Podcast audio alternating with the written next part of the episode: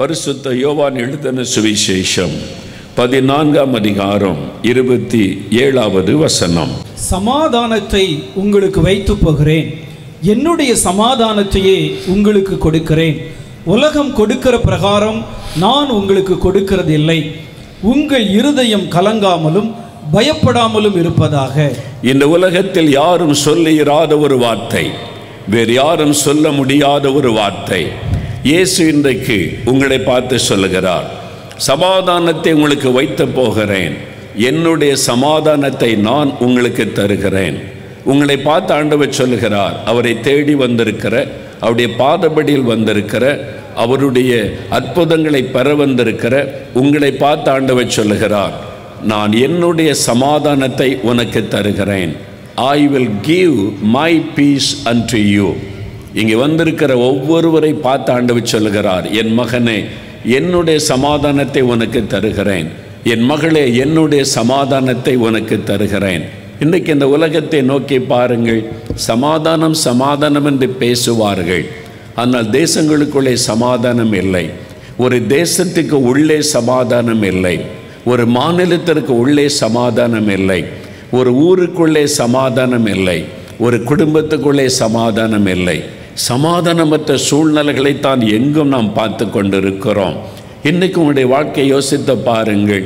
உங்கள் குடும்பத்துக்குள்ளே சமாதானமற்ற ஒரு சூழ்நிலை உங்களுடைய வேலை ஸ்தலத்திலே சமாதானமற்ற ஒரு சூழ்நிலை உங்களுடைய வியாபார ஸ்தலத்திலே சமாதானம் பாதிக்கப்பட்ட ஒரு சூழ்நிலை உங்களுடைய பிள்ளைகளுடைய வாழ்க்கையிலே சமாதானம் பாதிக்கப்பட்ட ஒரு வேதனையான காரியம். காரணம் உங்களுடைய தனிப்பட்ட உள்ளத்திலே சமாதானம் இல்லை. உங்களுடைய சமாதானத்தை பாதிக்கிற காரியங்கள் உங்களை சுற்றிலும் நடந்து கொண்டு இருக்கிறது வெளியிலே சமாதானமாக இருப்பதைப் போல நடித்து கொள்ளுகிறோம். உள்ளத்துக்குள்ளே மெய்யான ஒரு நிம்மதி சமாதானமற்ற ஒரு சூழ்நிலை. இன்றைக்கு தனிப்பட்ட முறையில் நீங்கள் படுக்கைக்கு போகும்போது உங்களுடைய இருதயத்தை நீங்கள் சோதித்து பார்க்கும் பொழுது சமாதானமற்ற குழப்பமான நிலைமை ஒரு வேதனை உள்ளத்தை அழுத்துகிறது. ஒரு பயம் உள்ளத்தை அழுத்துகிறது. என்ன செய்வதென்ற கேள்வி உள்ளத்தை அழுத்துகிறது. இதற்கு என்ன செய்ய போகிறேன்? அதற்கு என்ன செய்ய போகிறேன்? இது எப்படி நடக்கும்? அது எப்படி நடக்கும்? நாளைக்கு என்ன சம்பவிக்கும்? சமாதானமற்ற ஒரு வேதனை நிறைந்த ஒரு இருதயத்தோடு கூட வாழ்ந்து கொண்டிருக்கிற மக்கள் தான் இன்றைக்கு அதிகம். உன்னுடைய உள்ளத்தில் கூட மெய்யான ஒரு பூரண சமாதானமற்ற நிலைமையில் ஒரு குழப்பத்தோட ஒரு வேதனையோடு நாட்களை கடத்தி கொண்டிருக்கிறீர்கள். ஏதோ ஓரளவுக்கு பரவாயில்லை என்று சொல்லக்கூடிய அளவுதான் வாழ்க்கை இருக்கிறது. ஒரு பரிபூரண சமாதானம் ஒரு பூரணமான சமாதானம் அது தேவ சமாதானம். என் உள்ளத்தை ஆட்கொண்டிருக்கிறது என்று சொல்லக்கூடியவர்கள் வெறுகு சிலரைத்தான் பார்க்க முடிகிறது. இன்றைக்கு உங்களுடைய உள்ளத்தில் சமாதானம் பாதிக்கப்பட்ட நிலைமையில் இந்த இடத்தில் வந்திருக்கிறீர்கள். ஆகவே தான் ஆண்டவர் இயேசு உங்களுக்கு சொல்லுகிறார் என் மகனே என் மகளே என்னுடைய சமாதானத்தை நான் உனக்கு தருகிறேன் என்று. என்பதாய். ஏசு அந்த இடத்தில் சொல்லும் பொழுது உலகம் கொடுக்கிற பிரகாரம் நான் உங்களுக்கு சமாதானம் கொடுப்பது இல்லை. உலகம் ஒரு சமாதானத்தை கொடுக்கும். ஆனால் இயேசு கிறிஸ்து கொடுக்கிற சமாதானம் வித்தியாசமானது. உலக சமாதானம் என்பது ஒரு வெற்றி பெறும் போது உள்ளத்தில் சந்தோஷம் அப்படியே ஒரு சமாதானம் உண்டாகும். ஆனால் அது நிரந்தரமாக இருப்பது இல்லை. உங்களுடைய வியாபாரத்தில் ஒரு லாபம் வந்து செழிப்பு வரும்போது ஒரு சந்தோஷம் சமாதானம் உள்ளத்தில் வரும். குடும்பத்தில் சொல்லி மகிழ்வீர்கள். ஆனால் சில நாளைக்குள்ள அது மறைந்து போய்விடுகிறது. உங்கள் வாழ்க்கையில் ஒரு நன்மை நடக்கும் பொழுது ஒரு காரியம் வாய்க்கும் பொழுது மனதுக்கு ஒரு சந்தோஷமாய் சமாதானமாய் காணப்படுகிறது. ஆனால் அது நிரந்தரமான சமாதானமாக இருப்பது இல்லை.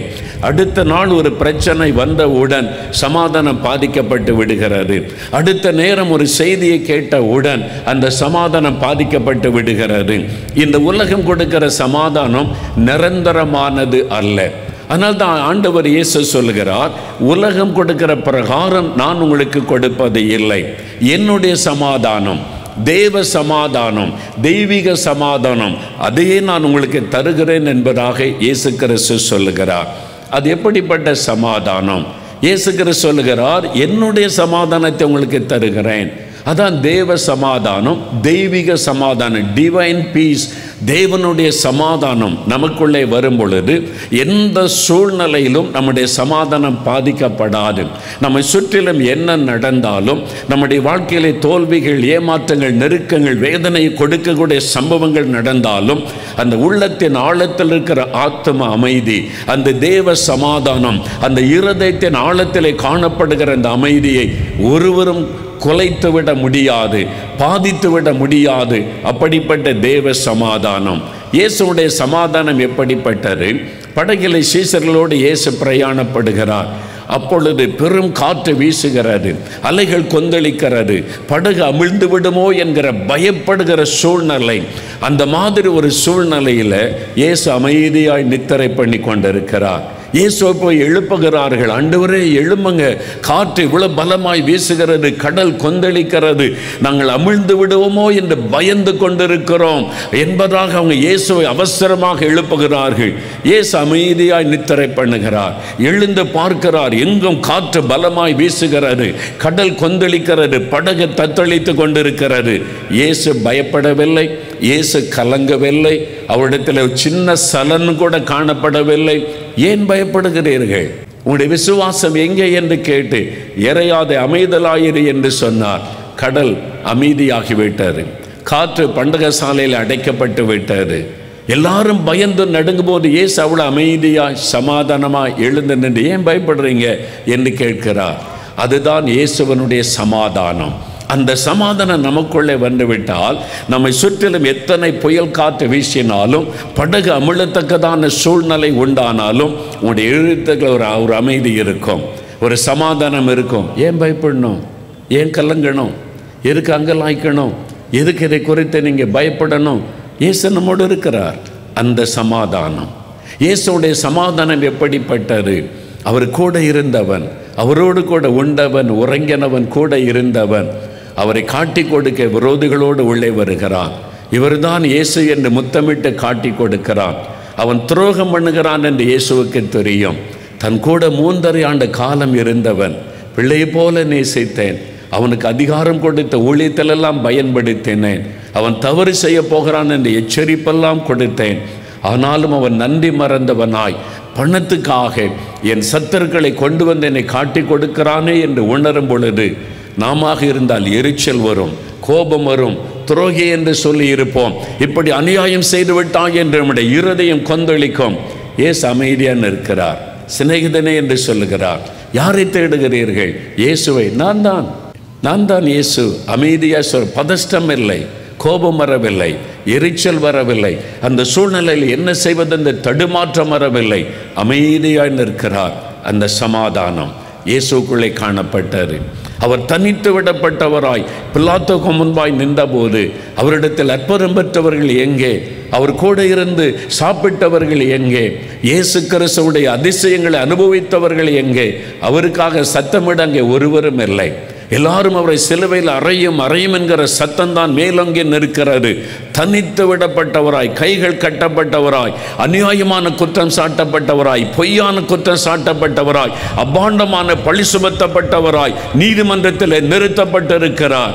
அமைதியாயிருக்கிறார். பில்லாத் ஆச்சரியப்படுகிறான் நீர் ஒன்று பேசுகிறது இல்லையா நிற்கிறார். அவருடைய சமாதானம் பாதிக்கப்படவில்லை.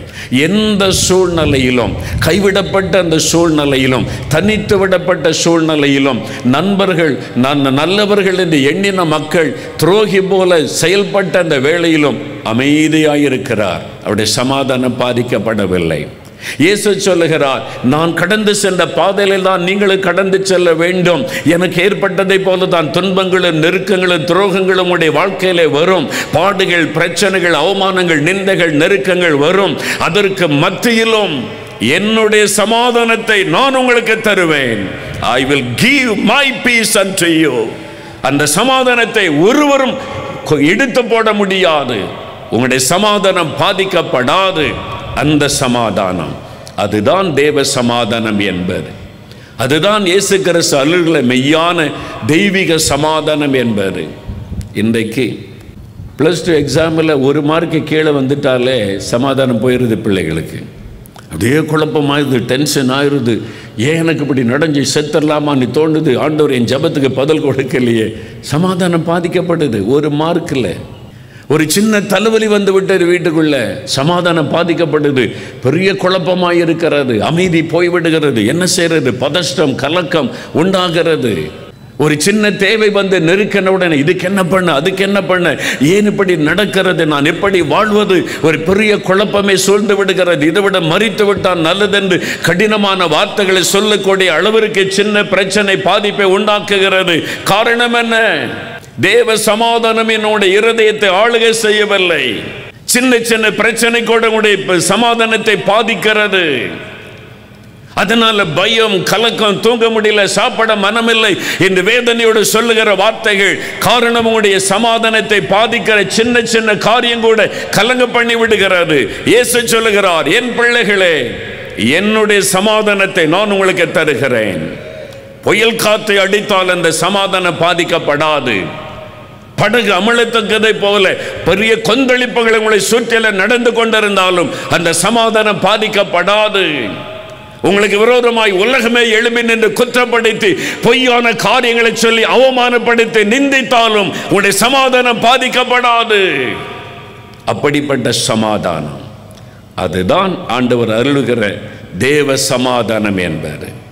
அதனால் தான் இயேசு சொல்லுகிறார் உலகம் கொடுக்கிற பிரகாரம் நான் சமாதானம் தருவது இல்லை. அது நிரந்தரமானது அல்ல அது நிலையானது அல்ல. அது சின்ன சின்ன காரியத்திலும் பாதிப்பை உண்டாக்கிவிடும். நான் கொடுக்கிற சமாதானம் எல்லா நிலைமையிலும் உங்களுடைய இருதயத்தின் ஆழத்தில் ஒரு பெரிய ஆத்ம அமைதி இருக்கும்.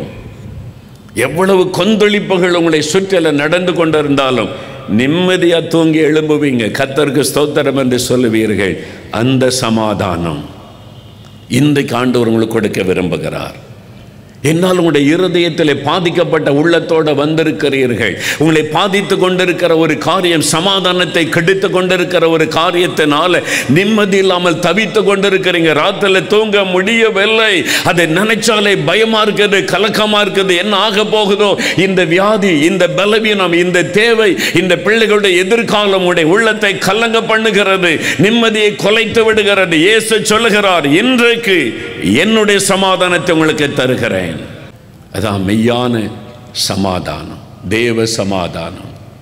டாக்டர் பில்லிகர்ஹாம் என்கிற தேவ மனிதர் உலக பிரசித்தி பெற்ற தேவ மனிதர் ஒரு குறிப்பிட்ட நாட்டுக்கு ஊழியத்துக்கு போயிருந்தார். அது ஒரு அழகான தீவு அழகான ஒரு தேசம். பெரிய செல்வந்தர்கள் அங்கே வாழ்ந்து கொண்டிருந்தாங்க. கூட்டத்தில் பிரசங்கம் பண்ணுவதற்கு டாக்டர் பில்லிகர்ஹாம் சென்றிருந்தார்கள். அப்பொழுது அந்த பட்டணத்திலேயே மிகப்பெரிய செல்வந்தர் பெரிய கோடீஸ்வரர்.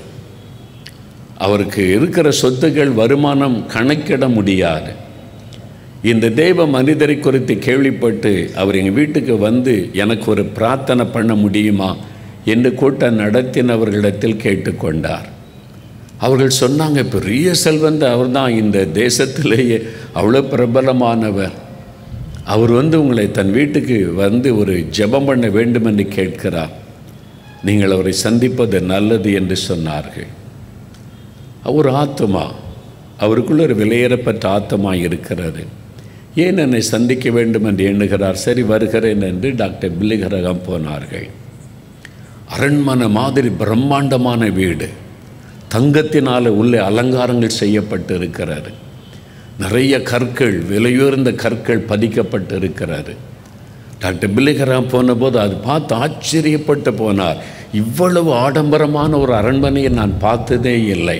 அவ்வளவு செல்வ செழிப்பை அதை வெளிப்படுத்துகிறாரு உட்கார சோஃபா அங்கே போடப்பட்டிருக்கிற ஒவ்வொரு நாற்காலிகள் எல்லாமே ஜொலிக்கிறாரு எல்லாத்தையும் பார்த்து ஆச்சரியப்பட்டு இப்படி ஒரு மனிதன் வாழ முடியுமா? என்று அந்த அமர்ந்து அந்த செல்வந்தருக்காய் காத்திருந்தார். அந்த மனிதர் வந்தார். இவரை பார்த்து கை கொடுத்து பேசினார். டாக்டர் பில்லிகராம் எல்லாத்தையும் ஆச்சரியத்தோடு பார்ப்பதை பார்த்து அந்த செல்வந்தர் சொன்னார் இந்த அரண்மனை இந்த ஆடம்பரம் இந்த வசதிகள் இதையெல்லாம் பார்த்து நீங்கள் ஆச்சரியப்படுகிறீர்கள் அல்லவா? சொன்னாங்க உண்மைதான் நான் ஆச்சரியப்படுகிறேன். இப்படி ஒரு செல்வ செழிப்புள்ள ஒரு இடத்தை நான் வேற எங்கே பார்த்ததில்லை. அந்த செல்வந்தர் சொன்னார் இவ்வளவு எனக்கு இருந்தோம். I have no peace in my heart என் உள்ளத்தில் சமாதானம் இல்லை. நிம்மதியானால் தூங்கினது இல்லை. அதனால தான் உங்களை என்னிடத்தில் நான் வரவழைத்தேன். எனக்கு சமாதானம் வேண்டும். அதற்காக நீங்கள் ஜெபம் பண்ண வேண்டும். அதற்கு தான் உங்களை அழைத்தேன் என்று சொன்னார். அவ்வளோ பெரிய கோடீஸ்வர் அவ்வளோ வசதி. அந்த செல்வங்கள் புகழ் பணம் சொத்துக்கள் பிஸ்னஸ் ஒன்றும் அவருக்கு சமாதானத்தை கொடுக்கவில்லை. அவருடைய இருதயம் சமாதானம் இல்லாமல் தத்தளித்து கொண்டிருந்தது. உலகம் உலக ஆடம்பரம் செல்வங்கள் சமாதானத்தை கொடுக்க முடியவில்லை. அதே தீவில் இன்னொரு ஏழை ஊழியக்காரர் அமெரிக்காவிலிருந்து மிஷினரியாய் வந்து ஊழிய செய்கிறவர். அவரை டாக்டர் பில்லிகரகம் சந்தித்தார்கள். அவர் இங்கே வசதியாய் வாழ்ந்தவர் அமெரிக்காவில்.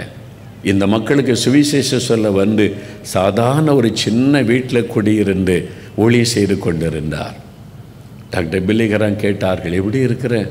அமெரிக்காவில் நல்ல வசதியாக நல்ல ஒரு சுபிட்சமாய் வாழ்ந்து கொண்டிருந்த இந்த தீவில் வந்து இந்த சின்ன வீட்டில் இப்படி கஷ்டப்படுற எப்படி இருக்கிறேன்னு கேட்டபோது அவர் சந்தோஷமாக சொன்னார் ரொம்ப சந்தோஷமாக இருக்கிறேன் ரொம்ப மகிழ்ச்சியாக இருக்கிறேன். எனக்கு மன நிறைவாக இருக்குது எப்பவுமே சந்தோஷமாக நான் இருக்கிறேன்னு சொன்னார். பெரிய கோடீஸ்வரன் அரண்மனை போன்ற பெரிய வீடு நிம்மதி இல்லை. வசதியாயிருந்த ஒரு மனிதன் ஆண்டவருக்காக தன்னை ஏழ்மையாக்கி கொண்டு சாதாரண வீட்டிலிருந்து கொண்ட கொண்டு ஊழிய செய்கிறவர் சொல்கிறார் அவ்வளவு சமாதானமாக இருக்கிறேன். அதுதான் இயேசு கிறிஸ்து அருளுகிற சமாதானம். அது உலகம் கொடுக்கிற சமாதானம் நிலையற்றது. உலகத்தின் செல்வம் பெயர் புகழ் எல்லாமே ஒரு காலத்திலே முடிவுக்கு வந்துவிடும். அதனால் ஆண்டவர் கொடுக்கிற சமாதானம் இருதயத்தில் வந்துவிட்டால் அது ஒரு நிம்மதி ஆத்ம அமைதி நம்முடைய உள்ளத்தில் உண்டாகும். இயேசு சொல்லுகிறார் அந்த என்னுடைய சமாதானத்தை நான் உங்களுக்கு தருகிறேன் என்று சொல்லுகிறார். அவர் சமாதானத்தின் தேவன் வேத புஸ்தகத்தில் நீங்கள் வாசிக்கும்போது தேவன் எப்படிப்பட்டவர் என்று வாசிக்கும்போது அவரை குறித்த பல பெயர்கள் சொல்லப்படுகிறாரு பிலிப்பியர் நான்காம் அதிகாரம் ஒன்பதாவது வசனம். ரோமர் பதினைந்தாம் அதிகாரம் முப்பத்தி மூன்றாவது வசனம். ஒன்று தெசலோனிக்கர் ஐந்தாம் அதிகாரம் இருபத்தி மூன்றாவது வசனங்களை வாசித்தால் சமாதானத்தின் தேவன். தேவனுக்கு ஒரு அழகான பெயர். சமாதானத்தின் தேவன் காட் ஆஃப் பீஸ் வானத்தை பூமி உண்டாக்கின தேவனுக்கு கொடுக்கப்பட்ட அருமையான பெயர். அவர் சமாதானத்தின் தேவன். அவர்தான் ஒரு மனிதனுக்கு சமாதானத்தை அருள முடியும். அவர் ஒரு மனிதனுடைய வாழ்க்கையில் வரும்பொழுது தான் அவனுடைய வாழ்க்கையில் நிரந்தரமான எதுவும் பாதிக்க முடியாத தெய்வீக சமாதானம் உண்டாக முடியும். அந்த தேவன் இந்த உலகத்தில் மனிதனாய் வந்த பொழுது ஏசாய ஒன்பதாம் அதிகாரம் ஆறாம் வசனத்தில் வாசிக்கிறோம் சமாதான பிரபுவாக இந்த உலகத்தில் வந்தார். ஏசு இந்த உலகத்தில் வந்தபோது அவருக்கு கொடுக்கப்பட்ட பெயர் பிரின்ஸ் ஆஃப் பீஸ் சமாதான பிரபு. அவர் சமாதானத்தை கொடுக்க வந்த ஒரு தேவன். மனிதர்களுக்கு சமாதானத்தை கொடுக்க ஒரு நிம்மதியான ஆத்தம அமைதியை கொடுப்பதற்காக வானத்திலிருந்து அந்த ஜீவனுள்ள தேவன் மனிதனாக இந்த உலகத்தில் இறங்கி வந்தார். அவருக்கு கொடுக்கப்பட்ட பெயர்தான் சமாதான பிரபு. அவர்தான் மெய்யான ஒரு சமாதானத்தை ஒரு மனிதனுக்குள்ளே கொடுக்க முடியும். அவர் சமாதான மறுபடி ஆசிர்வதிக்கிறவர். பணம் கொடுத்த சமாதானத்தை வாங்க முடியாது. உங்களுடைய செல்வங்களை அள்ளி கொடுத்த சமாதானத்தை வாங்க முடியாது. உங்களை வருத்தி கொண்டு நீங்கள் உங்களையே வேதனைப்படுத்தி கஷ்டப்படுத்தி கொண்டு தெய்வத்தை தேடுவதினால் சமாதானத்தை நீங்கள் பெற்றுவிட முடியாது. சமாதானம் தேவன் இலவசமாய் கொடுக்கிற ஒரு ஆசீர்வாதம். வானத்தை பூமியை உண்டாக்கின தேவன் அந்த சமாதானத்தின் தேவன் அவர் இலவசமாய் நமக்கு கொடுக்கிற ஆசீர்வாதம் தான் சமாதானம். அவர் வாக்கு கொடுக்கிறார் என் சமாதானத்தை உனக்கு தருகிறேன் மகனே என் சமாதானத்தை உனக்கு தருகிறேன் மகளே என்று உங்களுக்கு வாக்கு கொடுக்கிறார். அவர் சமாதானத்தை அருளை இந்த உலகத்தில் வந்திருந்தால் ஏன் அன்றைக்கு சமாதானம் பாதிக்கப்படுகிறது? ஏன் மனிதனுடைய உள்ளத்தில் சமாதானம் இல்லை? ஏன் குடும்பத்துக்குள்ளே சமாதானம் இல்லை? ஏன் சமாதானமற்ற சூழ்நிலை தான் எங்கும் நம்ம பார்த்து கொண்டு இருக்கிறோம் காரணம் என்ன? ஏச நாற்பத்தி எட்டாம் அதிகாரம் இருபத்தி ரெண்டாம் வசனம் சொல்லுகிறது துன்மார்க்கனுக்கு சமாதானம் இல்லை. ஏசை ஐம்பத்தி ஏழாம் அதிகாரம் இருபத்தோராம் வசனத்திலும் அதே காரியத்தை ஆண்டவர் எழுதி வைத்திருக்கிறார். பாவத்திலே வாழ்கிற மனிதனுக்கு சமாதானம் இல்லை. ஒரு மனிதனுடைய சமாதானம் பாதிக்கப்பட்ட காரணம் என்ன? அவனுடைய பாவம். முதலாவது ஒரு மனிதனுடைய சமாதானம் பாதிக்கப்பட்ட காரணம் அவனுடைய பாவங்கள் தான் சமாதானத்தை கெடுக்கிறதாய் பாதிக்கிறதாய் இருக்கிறது. இன்றைக்கு உங்களுடைய உள்ள உள்ளத்தில் சமாதானமற்ற ஒரு சூழ்நிலை உண்டாக இருக்க காரணம் என்ன?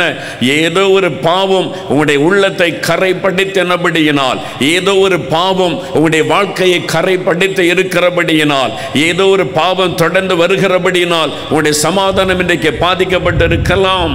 லூக்கா ஏழாம் அதிகாரம் ஐம்பதாவது வசனத்தை பாருங்கள். சமாதான பிரபு இயேசு இந்த உலகத்தில் உலாவின நாட்களில் ஒரு பெண் இயேசுடைய பாதத்தில் வந்து விழுந்தாள்.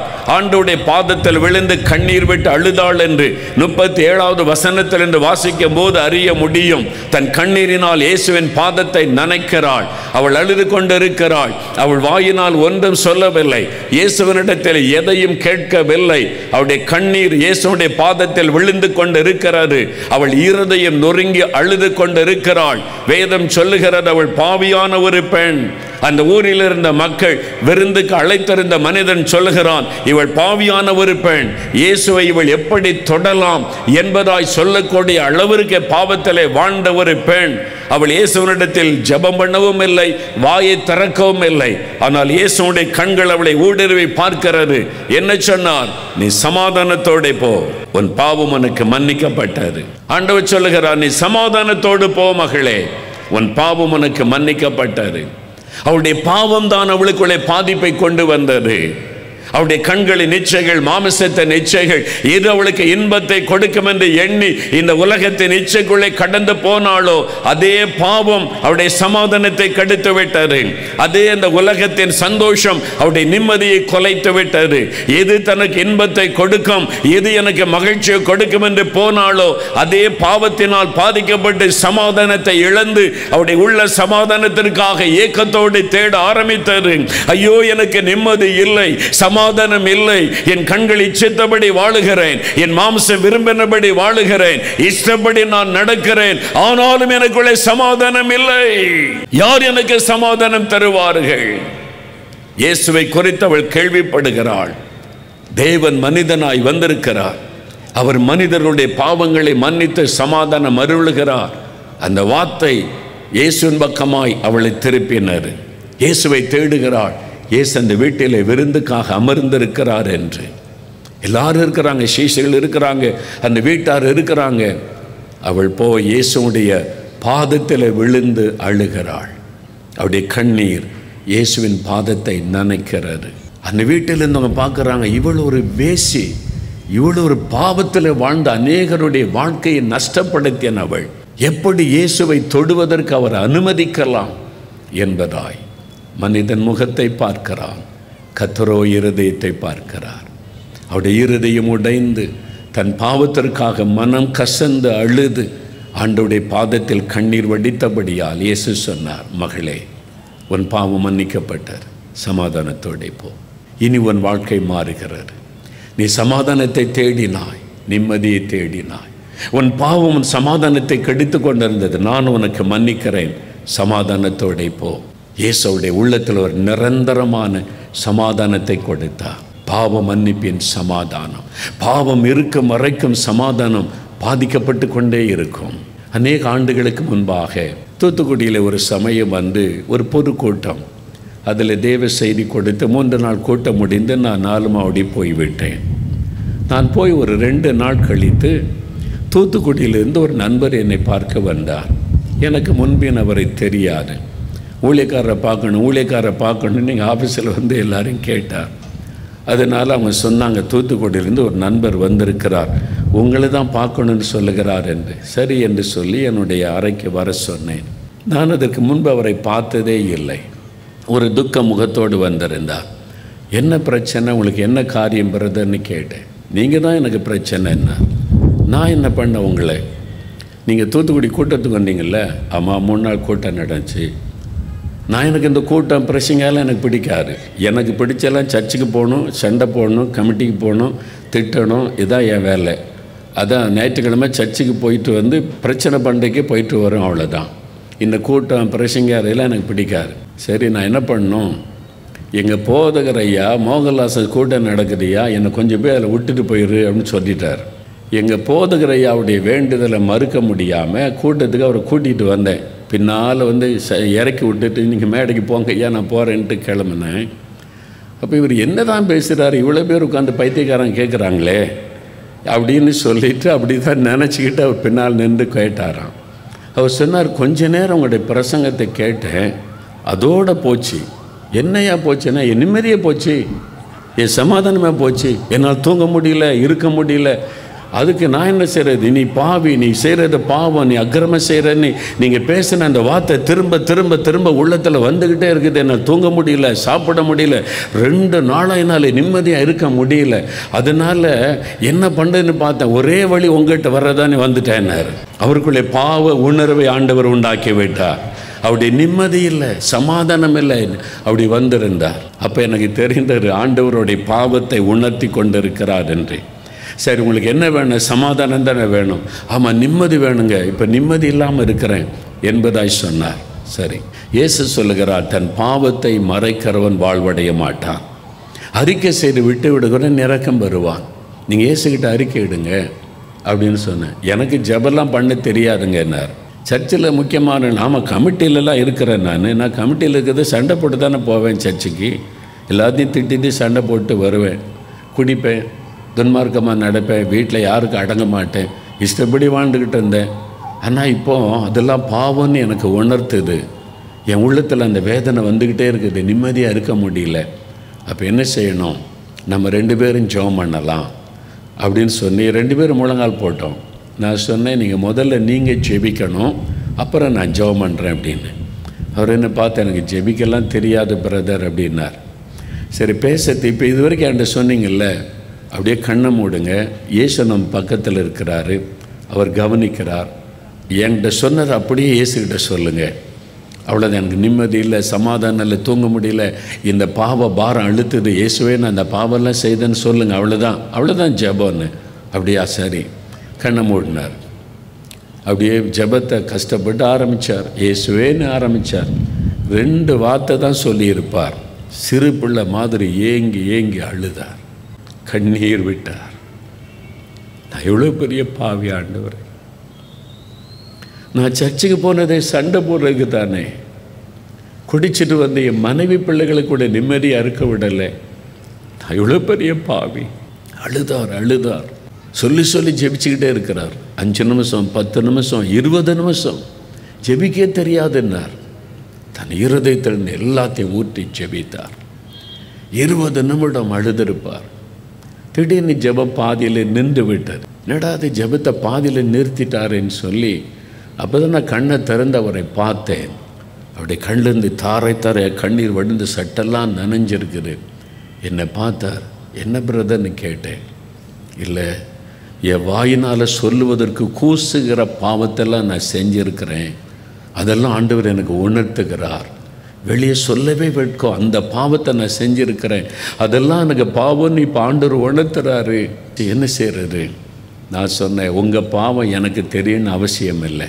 நீங்கள் பாவத்தை வெளியில் சொல்ல வேண்டாம் மனதில் இயேசுவே இதெல்லாம் நான் செய்கிறேன் உண்மைதான் என்னை மன்னிச்சிருங்கன்னு இருதயத்தில் ஜெபம் பண்ணுங்க அப்படின்னு சொன்னேன். சரி திரும்ப ஆள ஆரம்பித்தார்.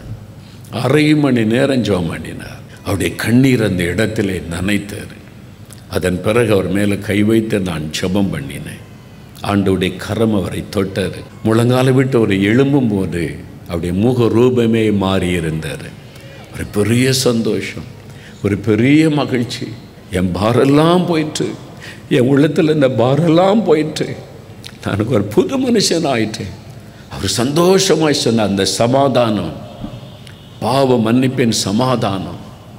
இயேசுடைய ரத்தம் சகல பாவங்களை நீக்கி சுத்திகரிக்கும் என்ற வார்த்தையின்படி அவரை கழுவி சுத்திகரித்து விட்டார். அதுதான் புது மனிதனாய் மாற்றப்பட்டு மகிழ்ச்சியோடு அவர் புறப்பட்டு வந்தார். அதுதான் இயேசு கிறிஸ்து செய்கிற பெரிய ஒரு அற்புதம். இன்றைக்கு உங்களுடைய உள்ளத்தை அறித்து கொண்டிருக்கிற ஒரு பாவம். வெளியே யாருக்கும் சொல்ல முடியாத ஒரு பாவம். உங்களை தொடர்ந்து வந்து கொண்டிருக்கிற ஒரு பாவம். அந்த பாவத்தை யாரிடத்தில் சொன்னாலும் அதை யாரும் விளங்கி கொள்ள மாட்டாங்க. என்னை அற்பமாக நினைப்பாங்க. இப்படி ஒரு பாவம் ஒரு மனிதன் செய்வானா என்று கூட என்னை அருவருப்பாங்கன்னு நீ நினைத்து கொண்டிருக்கலாம். இயேசு சொல்லுகிறார் நான் உன்னை சேர்த்து கொள்ளுவேன். நான் உன்னை மன்னிப்பேன். நான் உனக்கு ஒரு புதிய இதயத்தை தருவேன். நான் உனக்கு மெய்யான சமாதானத்தை தருவேன். அதுக்கு தான் உன்னை அழைச்சிட்டு வந்தேன். உன்னை மன்னிக்க நான் ஆயத்தம். அந்த ஊரே சொல்லுகிறது இவள் விபச்சார ஸ்திரீ இவளால் இந்த எங்க ஊர் பாதிக்கப்பட்டது இவளால் எங்களுக்கு அவமானம் எத்தனை குடும்பம் பாதிக்கப்பட்டது இவள் எப்படி இயேசுவண்டை வரலாம் என்று சொல்லுகிறது? இயேசு சொல்லுகிறார் மகளே உன் பாவம் மன்னிக்கப்பட்டது நீ சமாதானத்தோட போ. யார் வேண்டுமானாலும் எதை சொல்லட்டும் நான் உன் பாவத்தை மன்னிக்கிறேன் என் சமாதானத்தை உனக்கு தருகிறேன் நீ சமாதானத்தோட போ. அந்த ஒரு இயேசு சொல்லுகிறார் என் மகனே என் மகளே உன் உள்ளத்துக்குள்ளே வைத்துக்கொண்டு பாவத்தை நினைத்து நினைத்து இதை விட முடியலையே எனக்கு மன்னிப்பு கிடைக்குமா? என்னையும் ஏசு ஏற்றுக்கொள்ளுவாரா? என் பாவத்திற்கு மன்னிப்பு உண்டாகுமா என்று ஏங்கிக் கொண்டிருக்கிறாய் அல்லவா? இயேசு கிறிஸ்துவின் ரத்தம் சகல பாவங்களை நீக்க சுத்திகரிக்கும். இன்றைக்கு அந்த சமாதானத்தை ஆண்டவர் உங்களுக்கு கொடுக்கும்படிக்கு உங்களை சந்தித்து கொண்டிருக்கிறார். என் சமாதானத்தை உங்களுக்கு தருகிறேன். ரெண்டாவது மனிதனுடைய சமாதானத்தை பாதிக்கிற இன்னொரு விஷயம் பரிசுத்த மார்க் எழுதின சுவிசேஷம் ஐந்தாவது அதிகாரம் முப்பத்தி நான்கு அவர் அவளை பார்த்து. மகளே உன் விசுவாசம் உன்னை ரட்சித்தது. நீ சமாதானத்தோടെ போய் உன் வேதனை நீங்கி சுகமாயிரு என்றார். மகளே நீ சமாதானத்தோடு போய் உன் வேதனை நீங்கி சுகமாயிரு. அவள் வேதனையோடு வருகிறாள் சமாதானத்தை இழந்தவளாய் வருகிறாள். அவளுக்குள்ளே நிம்மதி இல்லை சமாதானம் இல்லை. அவளுடைய சமாதானம் பாதிக்கப்பட்டு கலக்கத்தோடு இருக்கிறாள்.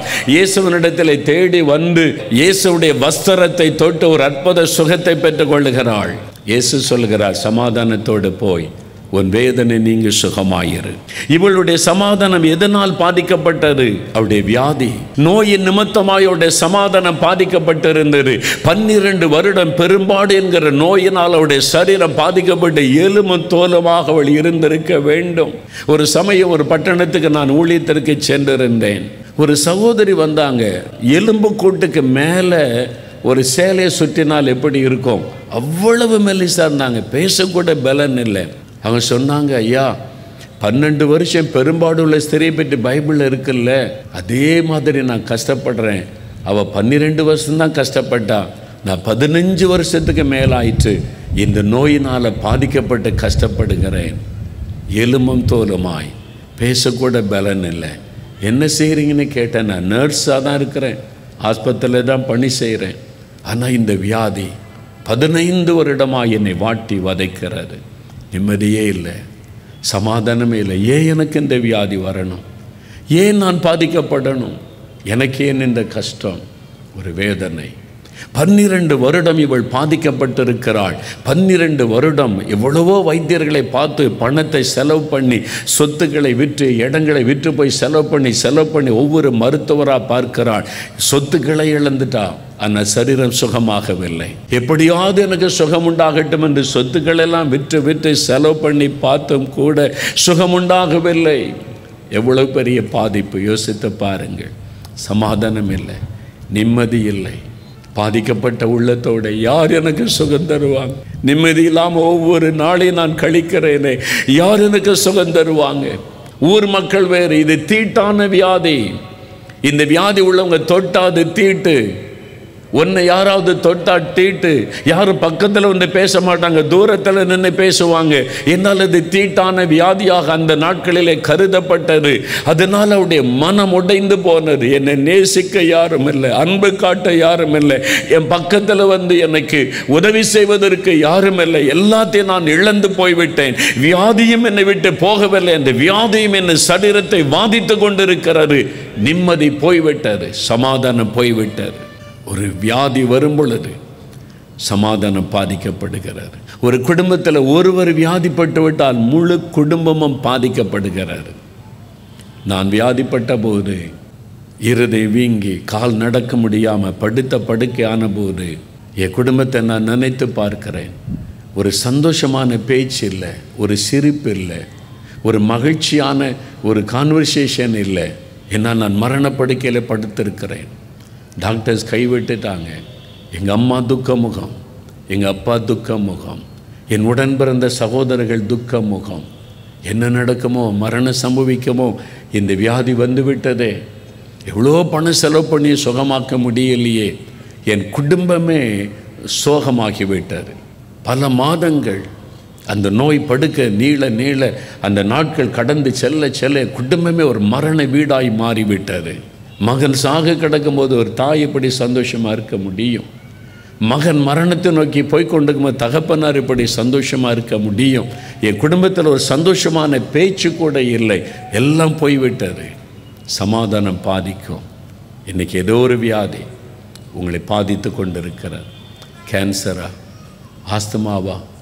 ஆத்தரைட்டிஸா அல்லது இருதயம் பாதிக்கப்பட்டுட்டுன்னு சொல்கிறாங்களா ஏதோ ஒரு நோய் உங்களுடைய தாக்கினதுனால நிம்மதி இல்லை சமாதானம் இல்லை. ராத்திரெல்லாம் தூங்க முடியல. நினச்சி நினச்சி நினச்சி கலக்கம் பயம் வேதனை. அன்று சொல்லுகிறார் நீ பயப்படாதே. நீ சமாதானத்தோடு போய் வேதனை நீங்கள் சுகமாக இருக்கும்படிக்குத்தான் நான் இந்த கூட்டத்திற்கு உன்னை அழைத்து கொண்டு வந்தேன். நான் என் சமாதானத்தை உனக்கு தருவேன். நான் உன்னை சுகமாக்கி சமாதானத்தோடு இந்த இடத்தை விட்டு அனுப்புவேன் என்று இயேசு உங்களை பார்த்து சொல்லுகிறார். எந்த வியாதியாக இருந்தாலும் அவரால் மாற்ற முடியும்.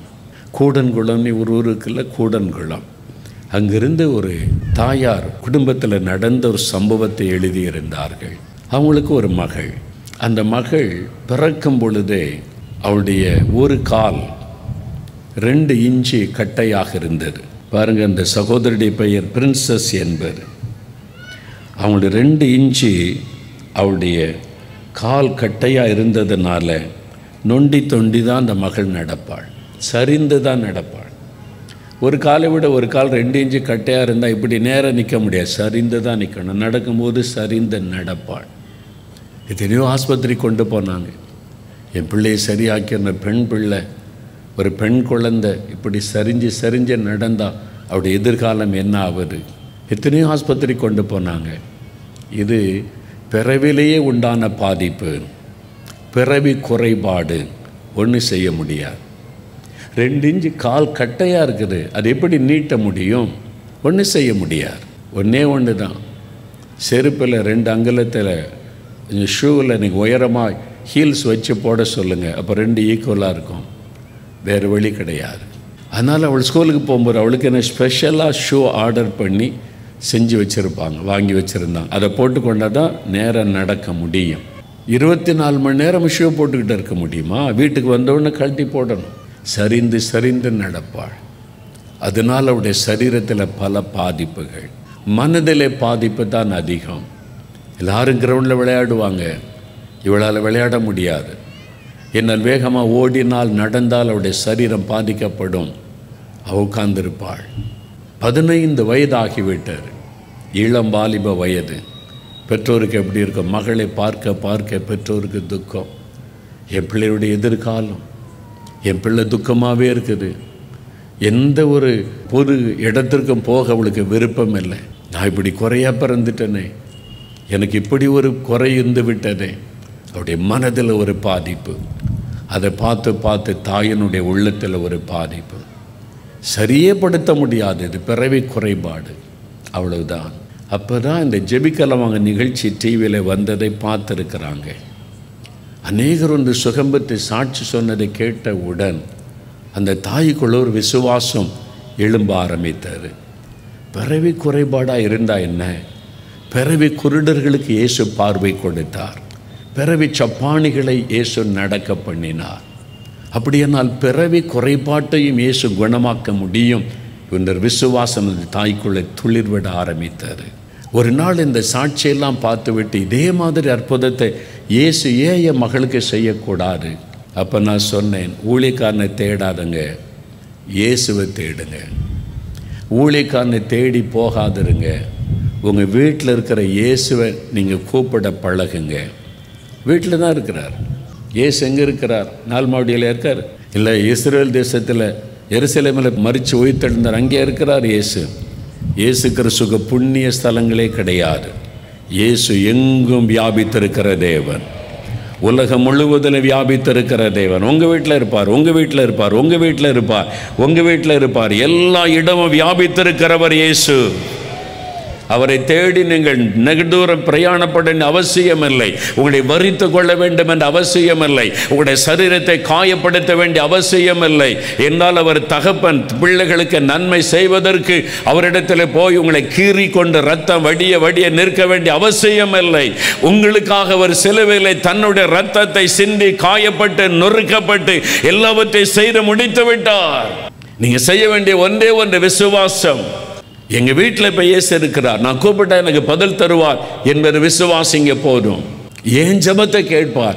ஏன் ஜபத்துக்கு பதில் தருவார். நான் கூப்பிட்டு அற்புதம் செய்வார் என்பதை விசுவாசிங்க. உங்கள் வீட்டில் வியாதியோடு யார் இருந்தால் அவர் அவங்க மேலே கை வைத்து ஜோம் பண்ணுங்க. ஏசு அற்புதம் செய்வார்னு சொன்னபோது அந்த தாய்க்குள்ள ஒரு பெரிய விசுவாசம் வந்தது. நடக்க முடியாத அதாவது ரெண்டு கா இஞ்சி கால் கட்டையான அந்த மகள் பக்கத்தில் இருந்தாள். காலில் கை வைத்து அந்த தாயார் ஜெபித்தாங்க இயேசுவே நீங்கள் என் ஜெபத்தையும் கேட்கிற தேவன்னு சொல்கிறாங்க அப்போ நான் உமை விசுவாசிக்கிறேன். நான் இயேசுவின் நாமத்தில் ஜெபிக்கிறேன். என் பிள்ளையனுடைய கால் ரெண்டு இன்ச்சு வளரணும். ரெண்டு காலம் ஒரே மாதிரி இருக்கணும். நான் ஜெபிக்கிறேன் இயேசுவின் நாமத்தில் ஜெபிக்கிறேன்னு ஜெபிச்சாங்க. அந்த நிமிஷம் ரெண்டு இன்ச்சு கால் வளர்ந்து விட்டது. இயற்கைக்கு மேற்பட்ட ஒரு அற்புதம் சூப்பர் நேச்சுரல் மராக்கள் ரெண்டு இஞ்சு வளர்ந்து விட்டது. எளிமை நின்றா ஒன்று போல இருக்குது. நடந்தா ஒன்று போல நடக்கிறாள். எப்படி? பதினைந்து வயது வரைக்கும் அந்த ரெண்டு இஞ்சு கட்டாய இருந்த கால் இப்பொழுது ரெண்டு ஒன்றாகிவிட்டது மருத்துவத்தால் குணமே ஆக்க முடியாது. காலை நீட்டெல்லாம் முடியாது என்று சொன்னவர்கள் இயேசுவாலே முடியும். அந்த மகளை அழைத்து கொண்டு நாலு மாவடி வந்திருந்தாங்க. அந்த தாயாரை நான் பார்த்தேன் அந்த மகளை நான் பார்த்தேன் அவருடைய கால்களை நடப்பதை நான் பார்த்தேன். ரெண்டு இன்ச்சு வளர்ந்து விட்டது ஒரு நிமிஷத்தில். யார் ஜெபம் பண்ணினது? மோகலாசை ஜெபம் பண்ணாரா? இல்லை. யார் ஜெபம் பண்ணினது பெரிய ஊழியக்காரன் ஜெபித்தாரா? இல்லை. யார் ஜெபம் பண்ணினது பெரிய தீர்க்கதரிசி ஜெபித்தாரா? இல்லை. அந்த ஏழை தாயாருடைய ஜெபத்தை கனப்படுத்தி இயேசு அந்த அற்புதத்தை செய்தார். என்னால் அவர் பட்சபாரம் உள்ள தேவன் அல்ல. உங்கள் ஜபத்தை கேட்பார். உங்கள் ஜெபத்திற்கு பதில் தருவார். நீங்கள் ஜபித்தாலும் அந்த ஜெபத்தை கனப்படுத்தி அவர் அற்புதம் செய்வார். உனக்கு என்ன பிரச்சனை மகளே? என்ன வியாதி? உனக்கு என்ன பிரச்சனை? ஆண்டவர் கேட்கிறார் இன்றைக்கு நான் உன்னை குணமாக்குவேன். உள்ளவனுடைய சமாதானத்தை பாதிக்கிற அந்த நோய் இன்றைக்கு உன்னை விட்டு விலகும். இன்றைக்கு சுகம். சுகம் வந்துட்டா எவ்வளோ பெரிய சந்தோஷம். இந்த தாய்க்கு யோசித்து பாருங்க பதினைந்து வருஷமுடைய மனதை அரித்து கொண்டிருந்த காரியம். அந்த மகளை பார்க்கும் போதெல்லாம் துக்கப்பட்டு துக்கப்பட்டு வேதனைப்பட்ட அந்த தாயினுடைய உள்ளம் இன்றைக்கு மகிழ்ச்சியோடு ஆண்டவரை துதிக்கிறது. அதுதான் இயேசு. அதுக்கு தான் இயேசு வந்தா அதுக்கு தான் இயேசு இன்றைக்கு உங்களை சந்திக்க வந்திருக்கிறார். உங்களை குணமாக்க உங்களை மகிழ பண்ண இன்னும் கொஞ்ச நேரம் தான் ஜெபிக்க போகிறோம். எந்த வியாதியானாலும் உங்களுடைய சரீரத்தை விட்டு விலகித்தான் வேண்டும். இயேசுவின் நாமத்தை சொல்லும் பொழுது அந்த நோய்களை உங்களை விட்டு மறைந்து தான் ஆக வேண்டும். அவர் உங்களுடைய நோய்களை உங்களை விட்டு விலக்கி போடுவார். அவருடைய தழும்புகளால் குணமாவீர்கள். விசுவாசத்தோடு நீங்கள் கேட்கும்போது இன்றைக்கு இந்த இடத்தில் சுகத்தை பெற்றுக்கொள்வீர்கள் ஏதோ ஒரு வியாதி உங்களுடைய சமாதானத்தை பாதித்து கொண்டிருக்கலாம். ஆண்டவர் சொல்றார் நான் சுகமாக்கி மகிழ்ச்சியோடு சமாதானத்தோடு அனுப்புவேன். கடைசியாய் மூன்றாவதாய் நம்முடைய சமாதானத்தை பாதிக்கிற இன்னொரு விஷயம் என்ன? யோவான் எழுதின சுவிசேஷம் இருபதாம் அதிகாரம் பத்தொன்பதாம் வசனத்தை வாசிக்க கேட்போம். வாரத்தின் முதல் நாளாகிய அன்றைய தினம் சாயங்கால வேளையிலே சீஷர்கள் கூடியிருந்த இடத்தில் யூதர்களுக்கு பயந்ததினால் கதவுகள் பூட்டியிருக்கையில் இயேசு வந்து நடுவே நின்று உங்களுக்கு சமாதானம் என்றார். உயிர்த்தெழுந்த இயேசு வந்து நின்று சீசரை பார்த்து சொல்லுகிறார் உங்களுக்கு சமாதானம். அவனுடைய சமாதானம் பாதிக்கப்பட்டிருந்தது. ஒரு அறைக்குள்ளே அறைக்கதவை மூடி உள்ளுக்குள்ளே உட்கார்ந்திருக்கிறாங்க. எதனால் சமாதானம் பாதிக்கப்பட்டது? பயம். அவர்கள் பயந்து அறை வீட்டுக்குள்ளே முடங்கி கிடந்தார்கள் என்று வேதம் சொல்லுகிறது. பயம். ஒரு பயமோடைய சமாதானத்தை பாதித்து விட்டது. இயேசுவையே கொலை செய்து விட்டார்கள் இந்த மத தலைவர்கள். நம்மையும் விட்டு வைப்பார்களா? நம்மையும் கொண்டு விடுவார்கள் என்ற பயம் மனிதர்களை குறித்த பயம். இயேசுவையே சிலுவையில் அறைந்து கொடூரமாய் கொண்டவர்கள் நம்மையும் கொண்டு விடுவார்கள் என்கிற மரண பயம். எருசலேமிலிருந்து தப்பித்து கலீலியாவுக்கு போனாலும் இனிமேல் எப்படி நம்ம வாழ போகிறோம்?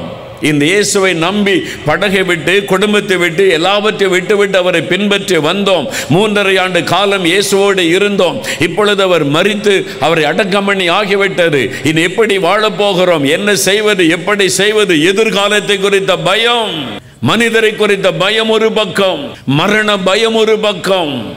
எதிர்காலத்தை குறித்த பயம் ஒரு பக்கம். ஸ்ரீசருடைய உள்ளத்திலே சமாதானம் இல்லை. உள்ளத்திலே ஒரு பயம் ஆட்கொண்டிருக்கிறது கலங்கி கொண்டிருக்கிறாங்க. வெளியே போவதற்கு பயம். உயிர்த்தெழுந்த இயேசு வந்து நின்றார். உங்களுக்கு சமாதானம். ஏன் பயப்படுகிறீர்கள்? நான் உயிரோடு இருக்கிறேன். அவள் சந்தோஷப்பட்டார்கள். பயம் விலகினது. அவருடைய உள்ளத்தில் சமாதானம். உள்ளத்தில் ஒரு பெரிய சந்தோஷம் உண்டானது. இன்னைக்கு ஏதோ ஒரு காரியம் உங்களை பயப்படுத்தி கொண்டிருக்கிறாரு மனிதர்களை குறித்த பயம் பொல்லாத மனிதர்களை குறித்த பயம். சிலருக்குள்ளே மரண பயம் மரணம் வந்து விடுமோ மரணம் நேர்ந்து விடுமோ என்கிற பயம். சிலருக்குள்ளே எதிர்காலத்தை குறித்த பயம் நாளைக்கு என்ன செய்வது அடுத்த நாளுக்கு என்ன செய்வது பிள்ளைகளை படிக்க வைக்க என்ன செய்வது இந்த மாதிரி காலங்கள் கொடூரமாய் போய் கொண்டிருக்கிறது எப்படி வாழப்போகிறோம் என்ன செய்ய போகிறோம் எதிர்காலத்தில் பிள்ளைகளுக்காக என்ன செய்ய போகிறோம் எதிர்காலத்தை குறித்த பயம் வியாபார நஷ்டத்தை நோக்கி போய் கொண்டிருக்கிறது வேலை செய்கிற இடத்துல பிரச்சனை எழும்பிக் கொண்டிருக்கிறது வேலை போய்விடுமோ வியாபாரம் நிற்குமோ நிற்காதோ நிலைக்குமோ வளருமோ வளராதோ தெரியாது ஒரு பயம் சூழ்நிலைகளை குறித்த பயம் ஏதோ ஒரு பயம் உங்களுடைய உள்ளத்தை வாட்டி வதைக்கிறது. தேவைகளை குறித்த பயம் கடன் பிரச்சனை குறித்த ஒரு பயம் ஏதோ ஒரு பயம் உங்களுடைய சமாதானத்தை கெடுத்து கொண்டிருக்கிறது. தூங்க முடியல பயம். நிம்மதியாக இருக்க முடியல பயம். இயேசு சொல்லுகிறார் என் பிள்ளைகளை பயப்படாதருங்க உங்களுக்கு சமாதானம். நான் உயிரோடு இருக்கிறேன். மறித்தேன். ஆனாலும் சதா காலங்களில் நான் உயிரோடு இருக்கிறேன். ஏன் பயப்படுகிறீர்கள்? மரணத்தை ஜெயித்து பிசாசை ஜெயித்து உலகத்தை ஜெயித்து உயிர்த்தெழுந்த நான் உங்களுக்கு இருக்கும்போது ஏன் பயப்பட வேண்டும்? பயப்படாதிருங்கள் என்று ஆண்டவர் சொல்லுகிறார். சாத்தான் ஏதாவது ஒரு விதத்தில் பயப்படுத்தி பயப்படுத்தி நம்முடைய நிம்மதியை அழித்து நம்முடைய சமாதானத்தை கெடுத்து தூக்கத்தை கெடுத்து நம்முடைய ஆசிர்வாதத்தை தடுக்க முயற்சி பண்ணுகிறான். ஒவ்வொரு பயத்துக்கு பின்னால் இருப்பது ஒரு பொருளாத ஆவி. பொருளாத மனிதர்களை நமக்கு விரோதமாக எழுப்பி மனிதர்களுக்கு இந்த பயத்தை உண்டாக்குவது பொருளாத பிசாசு. மரண பயத்தை நமக்குள்ளே கொண்டு வந்து கிரியை செய்வது ஒரு மரண ஆவி. மரண பயத்தை கொண்டு வருகிற ஒரு ஆவி. ஏதோ ஒரு பயம். சிலருக்கு காரணமே இல்லாமல் பயம். ஏன் பயப்படுறீங்க? காரணமே தெரியல. பயமாக இருக்குது. சொல்லுவார்கள். ஒரு சமயம் ஒரு நண்பர் வந்தார். பிரதர் கடன் வாங்கி நான் வீடு கட்டிட்டேன். கடனை திருப்பி செலுத்தணும். கடன் கொடுத்தவங்க பொறுக்க மாட்டேங்கிறாங்க. உடனே கூட உடனே கூட. இன்னி இப்போது ஃபோன் பெல் அடித்தாலே இருதை வேகமாக துடிக்கிறது அப்படியே பயம் அந்த ஆட்கொள்ளுது வேகமாக துடிக்கிறது எந்த கடன்காரன் கூப்பிடுவானோ என்கிற பயம். யாராவது இந்த கதவை தட்டினா கடன்காரங்க வந்திருக்காங்களோ அப்படின்ற பயம் ஓடி ஒளிந்து கொள்ளுகிறேன். ஒரு நிம்மதியாக சமாதானமாக இருக்கவே முடியலை. கடன் பிரச்சனை உண்டாக்குகிற பயம். பெரம்பலூர் என்கிற இடத்திலிருந்து ஒரு வாலிப மகள் ஒரு அனுபவத்தை எழுதியிருந்தாள். ரெண்டு வருஷமாக அவளுக்கு இருந்த ஒரு போராட்டம். சில காரியம் வினோதமாக இருக்கிறது நம்ப முடியாததாக இருக்கான்னு அது உண்மை.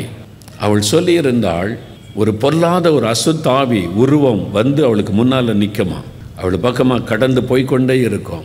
ஐயோ அந்த அதை பார்த்தாலே ஒரு பயம் திகில் உள்ளத்தில் உண்டாகும். அது ஒரு பெண் உருவம் அப்படியே நடந்து கொண்டு இருக்கும் பயப்படுவாள் அப்படியே கலங்குவாள். அவங்க அம்மாட்ட சொன்னா இங்கே எங்கே பிசாசு இருக்குது? உன் கண்ணுக்கு தான் எதோ தெரியுது? நீ ஏதோ உனக்கு சரியில்லை.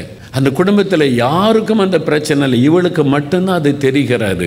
அதனால் குடும்பத்தார் யார் இவ சொல்லுவதை நம்பவில்லை. எங்கே இருக்குது? ஒன்றுமே இல்லை. நம்ம வீட்டில் அப்படி என்ன இருக்குது? இவ கண்ணுக்கு மட்டும் தாவி தெரியும். இவளை மட்டும் அதை பயப்படுத்தி கொண்டே இருக்கும். ராத்திரி வந்துட்டா தூங்குவதே இல்லை. சொன்னால் தூங்குவதே இல்லை. இரவெல்லாம் பயந்து பயந்து பயந்து உட்கார்ந்துருப்பேன். இரவு வந்துட்டாலே ஒரு பயம் வந்து ஆட்கொள்ளும். அது பேசிக்கிட்டே இருக்கும். இருபத்தி நாலு மணி நேரமும் என் காதில் சத்தம் கேட்டுக்கிட்டே இருக்கும். அது பேசிக்கிட்டே இருக்கும். அந்த ஆவி பேசும் சொல்லும். கண்டதையும் பேசும். அருவருப்பானதை பேசும். அது கேட்கக்கூடாதுன்னு நினச்சா கூட தடுக்க முடியலை. அந்த சத்தம் கேட்டுக்கிட்டே இருக்கும். நான் எங்கள் அம்மாட்ட சொல்கிறேன் குடும்பத்தாட்ட சொல்கிறேன் யாரும் நம்ப மாட்டேங்கிறாங்க. நீ சரியில்லை உனக்கு நீ மென்டல் ஆகிட்ட உனக்கு பைத்தியம் பிடிச்சிருன்னு என்னை பைத்தியக்காரி ஆக்கிட்டாங்க. அதனால் நான் இதை நினச்சி நினச்சி நினச்சி டிப்ரெஷன் ஆகி மன அழுத்தத்துக்குள்ளாகி நானாகவே பேசி கொண்டிருப்பேன். என்னை என்கிட்ட பேச யாரும் முன் வரவில்லை. நான் சொல்கிறத நம்ப யாரும் முன் வரவில்லை. எனக்கு ஏற்பட்டிருக்கிற பிரச்சனை வினோதமானது. எனக்கு தான் தெரியும் அந்த கஷ்டம் அந்த உருவம் தெரிகிறது அந்த குரல் கேட்கிறது அது என்னை இப்படி பேசுகிறது. மரண பயம் எனக்குள்ளே நானாக பேசிக்கொண்டு பைத்தியம் பிடித்தோள் மாதிரி ஆகிவிட்டேன். இப்போ யார் இதை புரிந்து கொள்ளுவாங்க? யார்கிட்ட வேதனை சொல்லுவது? யார் எனக்கு இந்த பயத்தை இந்த விடுதலை கொடுப்பாங்கன்ன போது தான் டிவியில் நீங்கள் பேசுகிறதை எனக்கு ஒருவர் சொன்னாங்க. அதை போய் கேட்கலான்னு நான் கேட்க ஆரம்பித்த போது எனக்கு ஒரு தெளிவு உண்டானது. இது ஒரு பிசாசு இது ஒரு அசுத்தாவி. அதுதான் என்னை பயப்படுத்தி பயப்படுத்தி டிப்ரெஷனுக்குள்ளாக்கி என்னை கொல்ல முயற்சிக்கிறது. இயேசுதான் எனக்கு விடுதலை தரணும். அவள் சொன்னால் நான் டிவிக்கு முன்னால் முழங்கால் படியிட்டு இயேசு எங்கள் அம்மா என்னை புரிந்து கொள்ளலை. எங்கள் அப்பா என்னை புரிந்து கொள்ளலை. என் குடும்பத்தில் யாருக்குமே நான் கஷ்டம் தெரியல. நான் சொல்றது அவங்களால விளங்கி கொள்ள முடியல. நான் மரண பயத்தில் தினந்தோறும் செத்து கொண்டிருக்கிறேன். எனக்கு நீங்கள் தான் உதவி செய்யணும் என்று இயேசுவேன்னு கூப்பிட்டாள் அவ்வளவுதான். எப்போ இயேசுண்ட நாமத்தை சொல்லி கூப்பிட்டாள் ஆண்டோடைய பிரசன்னம் இறங்கினார். அந்த அசுத்த ஆவி வீட்டை விட்டே விலகி ஓடினார். அந்த நிமிஷத்தில் அவளுக்கு ஒரு தெளிவு உண்டானது விடுதலை உண்டானது ஒரு அற்புதமான விடுதலை ஆண்டவர் கொடுத்து விட்டார். அன்றைக்கு இரவிலிருந்து நிம்மதியான உறக்கம் சமாதானம். அவள் எழுதியிருந்த அழிப்பை நான் நிம்மதியாக சமாதானமாக இருக்கிறேன். இயேசு எனக்கு ஒரு பெரிய விடுதலை கொடுத்து விட்டார். இன்னைக்கு உங்கள் வாழ்க்கையில் வினோதமான ஒரு காரியம் நடந்து கொண்டிருக்கிறது. மற்றவங்களால் அதை விளங்கி கொள்ள முடியாது. இப்படிலாம் நடக்குமா? இப்படி இல்லாமல் சம்பவிக்கும்? அப்படிதான் நம்ம நினைப்போம். ஆனால் பொல்லாத பிசாசு ஆண்டு சொன்னாரை திருடன். அவன் திருடவும் கொல்லவும் அழிக்கவும் வருகிறான் என்று. அந்த பொல்லாத பிசாசை வினோதமான காரியங்களை செய்து இன்றைக்கு மனிதர்களை வேதனைப்படுத்தி சமாதானத்தை கெடுத்து பயத்துக்குள்ளே அடிமையாக்கி கொண்டிருக்கிறான். ஆனால் இன்றைக்கு ஒரு நற்செய்தி. இயேசு சொல்லுகிறார் என்னுடைய சமாதானத்தை நான் உனக்கு தருகிறேன்.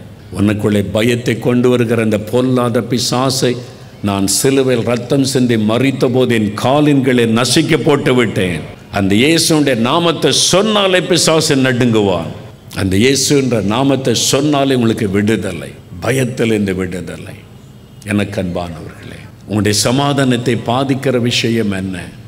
உங்களுடைய பாவம் உங்களுடைய வியாதி அல்லது ஒரு பயம் இந்த பிசாசினால் உண்டாகிற ஒரு கலக்கம் எதனால் உங்களுடைய சமாதானம் பாதிக்கப்பட்டு இருக்கிறாரு இயேசு சொல்லுகிறார் உங்களுக்கு சமாதானத்தை உண்டு பண்ண மாக்கினை என் மீது வந்தது ஏசை ஐம்பத்தி மூன்றாம் அதிகாரம் ஐந்தாம் வசனத்தில் நம்முடைய பாவங்களின் நிமித்தம் அவர் காயப்பட்டு நம்முடைய அக்கிரமங்கள் நிமித்தம் சிலுவிலே நொறுக்கப்பட்டார். நமக்கு சமாதானத்தை உண்டு பண்ணும் ஆக்கின இயேசுவின் மேல் வந்தது.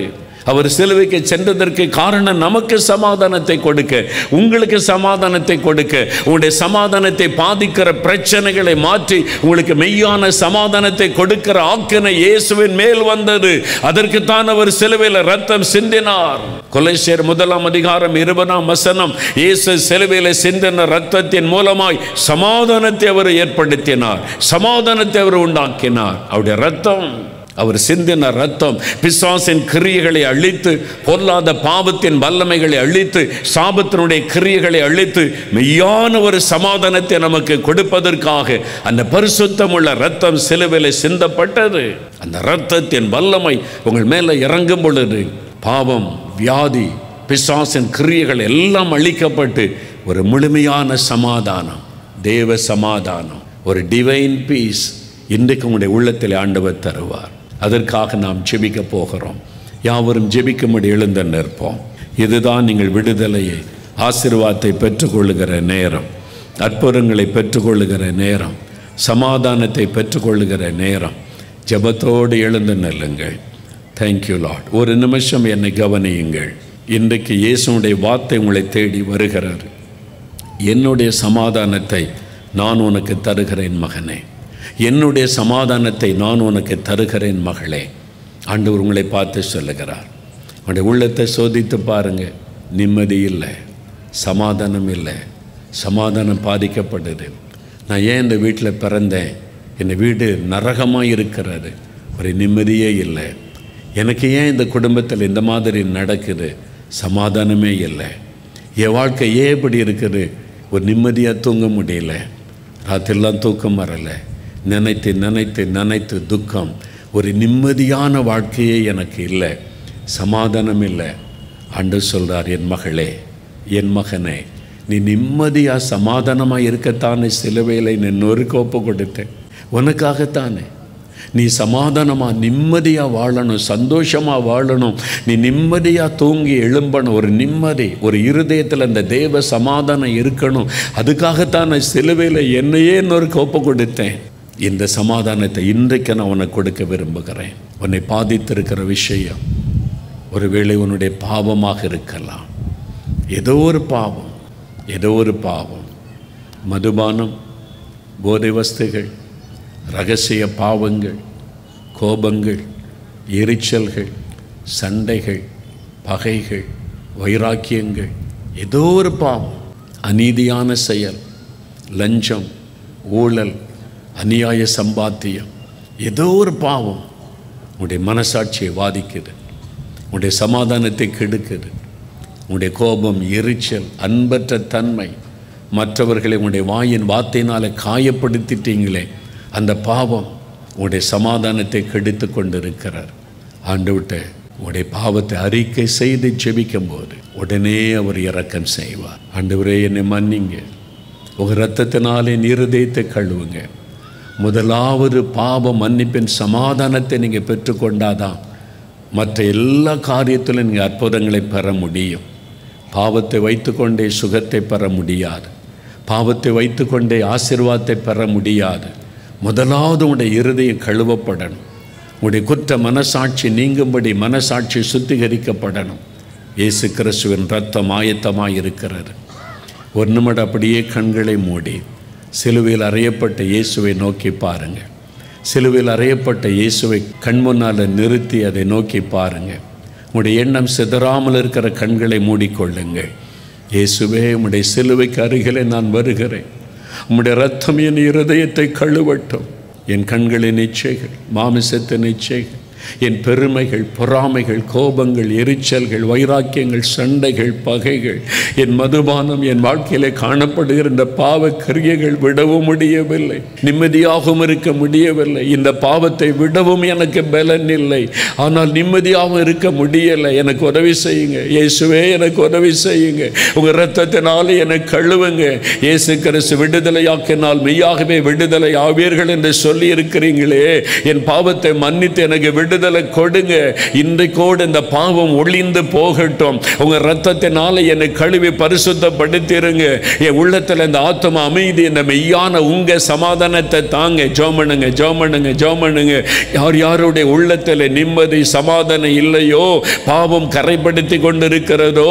பாவத்தை அறிக்கையிட்டு ஜோமனுங்க ஜோமனுங்க வாயை திறந்து இயேசுவே மன்னியும் இயேசுவே கழுவும் இயேசுவே பரிசுத்தப்படுத்தும். இயேசுவின் ரத்தம் என் இருதயத்தை கழுவட்டும் இயேசுவே மெய்யான சமாதானம் அந்த ஆத்ம அமைதி எனக்கு வேண்டும். உம்முடைய சமாதானம் எனக்கு வேண்டும். இயேசுவின் சமாதானம் எனக்கு வேண்டும். இயேசுவே என் உள்ளத்தில் நீங்க வரணும்.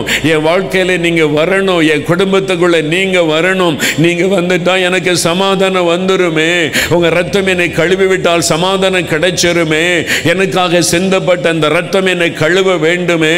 சிலுவைக்கு முன்னாலே நின்று ஜோமனுங்க ஜோமனுங்க ரெண்டு நிமிடம் கத்தர் உங்களுக்கு நேரம் தருகிறார். தன் பாவத்தை மறைக்கிறவன் வாழ்வடைய மாட்டான். அறிக்கை செய்து விட்டு விடுகிறவன் இரக்கம் பெறுவான். பாவத்தை மறைக்காதுங்க மறைக்காதுங்க. அறிக்கையிட்டு ஜோம் பண்ணுங்க. இனிமேல் இந்த பாவம் வேண்டாம். இனிமேல் இந்த மதுபானம் வேண்டாம். இனிமேல் இந்த போதை வசகள் வேண்டாம். இனிமேல் இந்த லஞ்சம் வேண்டாம். அநியாய சம்பாத்தியம் வேண்டாம். இயேசுவே மன்னியும். இயேசுவே என்னை கழுவும். இயேசுவே எனக்கு நிம்மதியான ஒரு வாழ்க்கை சமாதான நிறைந்த இருதயம் வேண்டும். கேளுங்க கேளுங்க. மன்னிங்க மன்னிங்க உங்க ரத்தத்தினால கழுவுங்க. ஜெபிக்கிற யாவரும் இன்றைக்கு அந்த சமாதானத்தை பெற்றுக்கொள்ள போறீங்க. ஐயா ஆண்டவர் என்னோடு பேசினார் என்னை உணர்த்துகிறார். நான் அறிக்கை செய்ய வேண்டிய பாவம் எனக்கு இருக்கிறது. நான் விட வேண்டிய பாவம் இருக்கிறது. என்னை ஒப்ப கொடுக்கிறேன் என்னால் விட முடியல. இயேசு எனக்கு விடுதலை தரணும். என்னால் இந்த பாவத்தை விட்டு வெளியே வர முடியல. இயேசு எனக்கு விடுதலை தரணும். பாவ மன்னிப்பும் எனக்கு வேணும். பாவத்தில் இந்த விடுதலை எனக்கு வேணும். இன்றைக்கு இந்த தேவ தேவ சமாதானம் எனக்கு வேணும். அப்படி விரும்புகிறவர்கள் ஒப்பு கொடுக்கிறவர்கள் வலது கரத்தை உயர்த்துங்க. அப்படியே கரம் உயர்த்தி ஜோம் பண்ணுங்க ஜோம் பண்ணுங்க. இன்றைக்கு இயேசுவை முதல் முதலாக ஏற்றுக்கொள்ளுகிறவர்கள் உள்ளத்தில் அவருக்கு இடம் கொடுக்கிற உங்களுக்காக விசேஷமாக நான் ஜெபிக்க விரும்புகிறேன். அப்படி இயேசுவுக்கு அர்ப்பணிக்கிறவர்கள் மேடைக்கு அருகில் உங்களுக்கு இடம் ஒதுக்கப்பட்டு இருக்கிறாரு மேடைக்கு அருகிலே முன்னுக்கு வாருங்கள். நீங்கள் இயேசுவண்டை வருகிறீர்கள். இரட்சகரிடத்தில் வருகிறீர்கள். அவர்தான் கர நீட்டி உங்களை அழைக்கிறார். வா மகளே நான் உனக்கு சமாதானம் தருகிறேன். வா மகனே என் சமாதானத்தை உனக்கு தருகிறேன். என்று இயேசுதான் அழைக்கிறார். வாலிபத் மகனே உன்னை ஆண்டவர் அழைக்கிறார். வந்து இயேசுவுக்கு உன்னை அர்ப்பணித்து விடேன். இந்த நாள் முதல் உன் வாழ்க்கை மாற போகிறது. மெய்யான சமாதானம் உன்னை ஆட்கொள்ள போகிறது. தேங்க்யூ லார்ட் உமக்கு நன்றி உமக்கு நன்றி. உம்முடைய பிரசன்னத்திற்காய் நன்றி. முன்னால் வந்தவர்கள் வலதுகரம் உயர்த்தி இயேசுவே என் பாவங்களை மன்னியும். உங்க ரத்தத்தினாலே என்னை கழுவும். மெய்யான சமாதானம் தாரும் என்று கேளுங்கள். நிற்கிற இடத்தில் வலது கரத்தை உயர்த்தி இயேசுவே இயேசுவே கூப்பிடுங்க. இயேசுவின் ரத்தம் சகல பாவங்களை நீக்க நம்மை சுத்திகரிக்கும். அவருடைய ரத்தத்தின் வல்லமை இறங்கி கொண்டிருக்கிறது. இயேசுடைய ரத்தத்தின் வல்லமை இந்த மைதானம் எங்கிலும் யாவர் மீது தெளிக்கப்படுகிறது. அவருடைய ரத்தத்தின் வல்லமை இறங்கி கொண்டிருக்கிறது.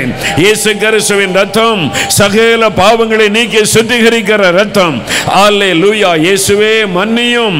இயேசுவே இறங்கும். இயேசுவே என்னை கழுவும். இயேசுவே சமாதானம் தாரும். கேளுங்க கேளுங்க. உடைய கண்ணீரை ஆண்டவர் பார்க்கிறார். உடைந்த உள்ளத்தை ஆண்டவர் பார்க்கிறார். ஐயா என் பாவம் மன்னிக்கப்படுமா? எனக்கும் ஒரு மன்னிப்பு உண்டா? என்று நிற்கிற உங்களுடைய பாவங்கள் இயேசுவின் ரத்தத்தினாலே கழுவப்படுகிறது. உங்களுடைய இருதயம் கழுவப்படுகிறது. பாவம் அப்புறப்படுத்தப்படுகிறது. பாவத்திலே கிரியை செய்கிற பொல்லாத ஆவிகள் அந்த அந்த பாவத்தை கொண்டு வருகிற அசுத்த ஆவிகள் உங்களை விட்டு விலகுகிறது.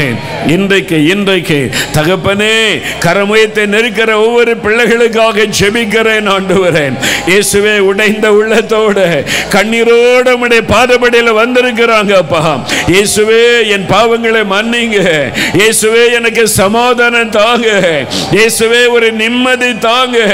எனக்கு பாவத்தில் இந்த விடுதலை கொடுங்கள் என்று செபிக்கிறேன் ஒவ்வொருவரும் மேலும் உடைய ரத்தத்தின் வல்லமை இறங்குவதாக. இப்பொழுது உடைய ரத்தத்தின் வல்லமை இறங்குவதாக. பாவ கட்டுகள் அறுக்கப்படுவதாக. இயேசுவின் நாமத்தினாலே விடுதலை உண்டாகட்டும். பாவத்தை கொண்டு வருகிற அசுத்த ஆவிகள் பாவத்தை தோண்டுகிற பொல்லாத ஆவிகள் இயேசுவின் நாமத்தில் வெளியேறுவதாக. ஒவ்வொருவருக்கும் விடுதலை உண்டாகட்டும். ஆண்டவர் கொடுக்கிற விடுதலைக்காய் ஸ்தோத்திரம். அப்படியே வலதுகரம் உயர்த்தினவர்கள் இருதயத்தில் கை வைங்க இருதயத்தில் கை வைங்க. இயேசுவே என் உள்ளத்தில் வாரம். உம்மை என் இருதயத்தில் ஆண்டவராக ரட்சகராக ஏற்றுக்கொள்கிறேன் என் இருதயத்தில் வாரும் சொல்லுங்க சொல்லுங்க இயேசுவே என் இருதயத்தில் வாரும். உம்மை என் ஆண்டவராக ரட்சகராக ஏற்றுக்கொள்கிறேன் இன்று முதல் என்னோடு தங்குகிறோம் தங்குகிறோம் இயேசுவே என் உள்ளத்தில் வாரும். ஆண்டவரே என் உள்ளத்தில் வந்ததற்காய் ஸ்தோத்திரம்னு சொல்லுங்க. என் இருதயத்தில் வந்துவிட்டதற்காய் ஸ்தோத்திரம். இயேசு கிறிஸ்துவின் ரத்தம் சகல பாவங்களை நீக்கி சுத்திகரித்து விட்டது. ஹாலை லூயா ஆண்டவருக்கு நன்றி. அநேகர் இன்றைக்கு ஒப்பு கொடுத்ததுனால பரலோகம் உங்களை பார்த்து மகிழுகிறாரு உங்களுடைய பெயர்கள் பரலோகத்தில் ஜீவபோசகத்தில் எழுதப்படுகிறாரு அவருடைய ரத்தம் உங்களை கழுவி இருக்கிறாரு இன்று முதல் மெய் சமாதானம். அப்படியே நின்ற வண்ணமாய். முன்னால் வந்தவுள்ளே நின்று கொள்ளுங்க. அடுத்து சுகம் விடுதலை ஆசீர்வாதத்துக்காக செபிக்க போகிறோம். வியாதி உள்ளவர்கள் இன்றைக்கு இயேசு உங்களை குணமாக்க போகிறார். இப்பொழுது ஆண்டவர் சுகமாக்க போகிறார். அவருடைய கரம் நீட்டப்பட்டு இருக்கிறார் அலையிலுயா வியாதி உள்ளவர்கள் வியாதி உள்ள இடத்துல கை வைத்து ஜெபிக்கணும். கண்ணில் உங்களுக்கு சுகம் வேணும் கண் பார்வை வரணும். கண்ணில் ஒரு அற்புதம் நடக்கணும்னா கண்களில் கை வைத்து கொள்ளுங்க. இருதயத்தில் சுகம் வேண்டுமென்றால் இருதயத்தில் கை வைத்து கொள்ளுங்க. லங்ஸு லிவரில் சுகம் வேண்டுமென்றால் நெஞ்சு பகுதியில் கை வைத்து கொள்ளுங்க. கிட்னி பாதிச்சிருக்குது சிறுநீரகத்தில் சுக வேண்டுமென்றால் அங்கே கை வைத்து கொள்ளுங்கள் எந்த இடத்தில் வலி இருக்கிறது அந்த இடத்துல கை வைங்க. தலையில் பிரச்சனைனா தலையில் கை வைத்து கொள்ளுங்க. காதில் பிரச்சனை காது கேட்கல காதில் விரல் வைத்து கொள்ளுங்க. வியாதிப்பட்ட யாரையாவது நீங்கள் கூட்டி கொண்டு வந்திருந்தால் அவங்க மேலே நீங்கள் கை வைங்க. உங்கள் குடும்பத்தார் தெரிந்தவங்க கை வைங்க. கட்டிகள். அநேகருடைய சரீரத்தில் வேண்டாத கட்டிகள் கேன்சர் கட்டிகள் டிபி கட்டிகள் தைராய்டு கட்டிகள் அந்த இடத்துல வலது கை வைங்க. கழுத்தில் கட்டி இருந்தால் கை வைங்க. எந்தெந்த இடத்துல கட்டிகள் இருக்கிறதோ அங்கே வலது கரம் வைத்து கொள்ளுங்க. நீங்கள் அந்த கரத்தை வைக்கும்போது விசுவாசத்தை வெளிப்படுத்துகிறீங்க. இயேசு அதை பார்த்து உங்களை தொடுவார் அந்த வியாதி மறைந்து விடும் கண்கள் பொது கண்களாய் மாறிவிடும். காது திறக்கப்பட்டு விடும் கட்டிகள் மறைந்துவிடும். பாதிக்கப்பட்ட சிறுநீரகம் புதிய சிறுநீரகமாய் மாறிவிடும். பாதிக்கப்பட்ட இருதயம் புதிய இருதயமாய் மாறிவிடும். விசுவாசத்தோட விசுவாசத்தோட. வியாதி உள்ள இடத்துல கை வைத்து ஜெபிக்க ஆரம்பிங்க. ரெண்டே நிமிடம் தான் நீங்கள் ஜெபம். இயேசுவே என்னை தொடும். இயேசுவே எனக்கு சுகம் தாரும். இயேசு கிறிஸ்துவின் நாமத்தில் இந்த வியாதி என்னை விட்டு விலகட்டும்.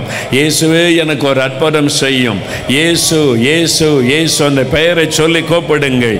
என் நாமத்தினால் எதை கேட்டாலும் செய்வேன் என்று இயேசு சொல்லி இருக்கிறார். இப்பொழுது அவருடைய கரம் நீட்டப்பட்டு விட்டாரு நீங்க ஜெபிக்கிறீங்க ஆண்டவர் அற்புதம் செய்ய ஆரம்பித்து விட்டார். இதோ உங்களுடைய ஜெபம் கேட்கப்படுகிறாரு உங்களுடைய ஜெபத்தை கேட்டு ஆண்டவர் தொட ஆரம்பித்து விட்டார். உங்களுடைய விடுதலை பெற்றுக்கொள்ள ஆரம்பித்து விட்டீர்கள் இயேசுவை தொடும் இயேசுவை குணமாக்கும் இயேசுவை நாமத்தில் இந்த வியாதி மறையட்டும். தலைமுதல் கால்வரை சுகமளிக்கிற வல்லமை இறங்குவதாக நீங்கள் ஜெபிக்க ஜெபிக்க ஆண்டோடைய வல்லமை இறங்கி கொண்டு இருக்கிறது இறங்கி கொண்டு இருக்கிறது இப்பொழுதே விடுதலை உண்டாக்கி கொண்டு இருக்கிறது இயேசு கரசுவின் நாமத்தில் இப்பொழுதே சுகத்தை பெற்றுக் கொண்டு இருக்கிறீங்க ஆண்டோடைய வல்லமை தொடுதலை உணர்கிறீர்கள். சிலர் மேல் ஆண்டோடைய வல்லமை ஒரு அக்னியாக இறங்குகிறது. சிலர் மேல் ஆண்டவுடைய வல்லமை மின்சாரத்தை போல கடந்து வருகிறது. சிலர் மேல் ஆண்டவுடைய வல்லமை ஒரு வெளிச்சமாய் உங்களுக்கு தோன்றுகிறது. சிலர் ஆண்டவுடைய தொடுதலை உணர்கிறீர்கள். அவருடைய கரம் உங்கள் மேல் வைக்கப்படுகிறது. இப்பொழுது இப்பொழுது விடுதலை அடைந்து கொண்டே இருக்கிறீங்க. இயேசு கிறிஸ்துவின் நாமத்தில் விடுதலை இயேசு கிறிஸ்துவின் நாமத்தில் சுகம் உண்டாகி கொண்டு இருக்கிறது இயேசுவே ஸ்தோத்திரம். என்னை தொடுகிறதற்காய் ஸ்தோத்திரம். என்னை குணமாக்குகிறதற்காய் ஸ்தோத்திரம். இயேசுடைய பெயரை சொல்லி கோப்படுங்க. இயேசுவே தொடும் இயேசுவே விடுதலை தாரும். இயேசுவே என் மீது உடைய வல்லமை இறங்கட்டும். சகல நோய்களும் இயேசுவின் நாமத்தில் மாறுகிறது. சகல கட்டுகளும் இயேசுவின் நாமத்தில் அறுக்கப்படுகிறது. நோய்களை கொண்டு வருகிற அசுத்த ஆவிகள் இயேசு கிறிஸ்துவின் நாமத்தில் விலகுகிறது. நோய்களை கொண்டு வருகிற பொல்லாத ஆவிகள் பலவீனப்படுத்துகிற ஆவிகள் இயேசு கிறிஸ்துவின் நாமத்தில் வெளியேறுகிறது. இப்பொழுது உங்களுக்கு விடுதலை உண்டாகிறது. இயேசுவின் நாமத்தில் விடுதலை உண்டாகிறது. விடுதலை பெற்றுக் கொள்ளுகிறீர்கள் இயேசுவுக்கு ஸ்தோத்திரம் என்று சொல்லுங்கள். அன்று வரை உம்முடைய வல்லமை தொடுகிறதற்காக நன்றி. உம்முடைய வல்லமை தொடுகிறதற்காக நன்றி. வாய் திறந்த ஆண்டவருக்கு நன்றி சொல்லுங்கள் இப்பொழுது. இயேசுவுக்கு நன்றி சொல்லுங்கள். வாய் திறந்து இயேசுவே ஸ்தோத்திரம்னு சொல்லுங்க இயேசு கிறிஸ்துவின் நாமத்தில் விடுதலை கொடுத்த ஆண்டவருக்கு நன்றி. ஜெயம் கொடுத்த தேவனுக்கு ஸ்தோத்திரம். ஆலே லூயாமக்கு நன்றி. உமக்கு நன்றி. ஆலே லூயா உமக்கு நன்றி. தேங்க்யூ லார்ட் கடைசியாக உங்களுடைய ஆசீர்வாதத்துக்காக ஜெபித்து முடிக்க போகிறேன். எல்லாம் வலதுகரம் வைத்துக் கொள்ளுங்க. உங்களுக்கு என்ன தேவை? ரெண்டு நிமிஷம் ஆண்டு விட்டு சொல்லுங்கள் ஆண்டவரே என் சமாதானத்தை பாதிக்கிற விஷயம் இதுதான். எங்கள் குடும்பத்தில் கடன் பிரச்சனை மாறணும். நல்ல வேலைக்கு வழி திறக்கப்படணும். பிள்ளைகளுடைய திருமண காரியம் வாய்க்கணும். கற்பத்தின் ஆசிர்வாதம் உண்டாகணும். வீடு கட்டுகிற காரியத்தில் தடை மாறணும். பிள்ளைகளுடைய படிப்புக்கு வழி திறக்கப்படணும். மனுஷரால் வர பிரச்சனை நீங்கணும். எங்கள் குடும்பத்துக்குள்ளே கணவன் மனைவி பெற்றோர் பிள்ளைகளுக்குள்ளே சமாதான ஐக்கியம் உண்டாகணும். அண்டுவரே சமாதானத்தை கட்டளையிடுங்க ஆசீர்வதிங்க. ஆசீர்வதிங்க கேளுங்க. தகப்பனே இந்த பிள்ளைகள் காத்திருக்கிறாங்கப்பா. உம்முடைய பாதபடியில் இவ்வளோ நேரம் காத்திருக்கிறாங்க.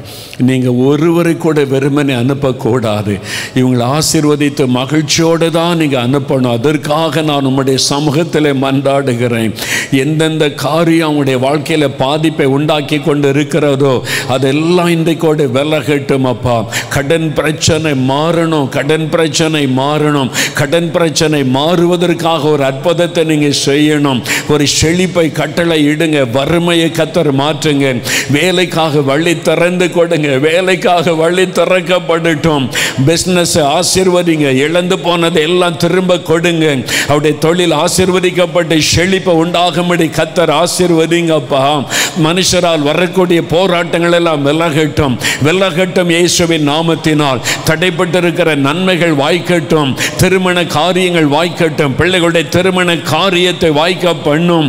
கற்பத்தின் ஆசீர்வாதம் உண்டாகட்டும்.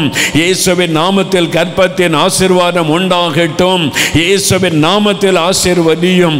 அன்றுவரை அவளை துக்கப்படுத்துகிற வேதனைப்படுத்துகிற எல்லா போராட்டங்களும் விலகட்டும் இயேசுவின் நாமத்தில் ஆசீர்வாதம் உண்டாகட்டும். அவள் கேட்டுக்கொள்கிற ஒவ்வொரு காரியத்திலும் ஆசிர்வதியும் நீ சமாதானத்தோடு போய் உன் வேதனை நீங்க சுகமாயிரு. நீ சமாதானத்தோடு போய் உன் வேதனை நீங்க சுகமாயிரு என்ற வார்த்தையின்படி உடைய பிள்ளைகளை அனுப்புகிறேன். இன்று முதல் சமாதானம் சந்தோஷம் மகிழ்ச்சி ஆசிர்வாத நிறைவாய் உண்டாயிருக்கட்டும். தகப்பனே நீர் இந்த பிள்ளைகளை அழைத்து கொண்டு வந்தீர். அவர்களோடு பேசினீர். அவளை தொட்டீர். அவளுக்கு அற்புதங்களை செய்து மகிழ பண்ணினீர். எல்லா மகிமை இயேசு ராஜாவிற்கு நாங்கள் செலுத்துகிறோம் அப்பா. நான் அப்பிரயோஜனமான ஊழியக்காரன். கடமை மாத்திரம் செய்தேன். எல்லா மகிமையும் இயேசு ராஜாவிற்கு மாத்திரம் உண்டாகட்டும். இயேசுவின் நாமத்தில் ஜெபிக்கிறோம் பிதாவே. ஆமேன் ஆமேன். ஐயா பேர் என்ன? அந்தோனிதாட்டின்னு கூப்பிட்டீங்க. ஆ. நீங்க தானே அது? என்ன செய்துச்சு உங்களுக்கு? மூணு வருஷமா இருந்தது. ஆமா. இப்ப என்ன நடந்தது? இப்ப நல்லா சோகமாயிட்டு. இப்ப அந்த ஊரல் போயிட்டு போயிட்டு. இயேசு உடனே தொட்டு குணமாக்கி இருக்கிறார். மூணு வருஷம் உடம்பு முழுவதுமே ஊரெல்லாம் அது ஒரு வாத மாதிரி. ஆண்டவர் அந்த ஐயாவை தொட்டு குணமாக்கிட்டார். இயேசுவின் நாமத்தில். ஆமென். God bless you. வர்றப்ப கூட கால் நடக்க முடியல என்னால.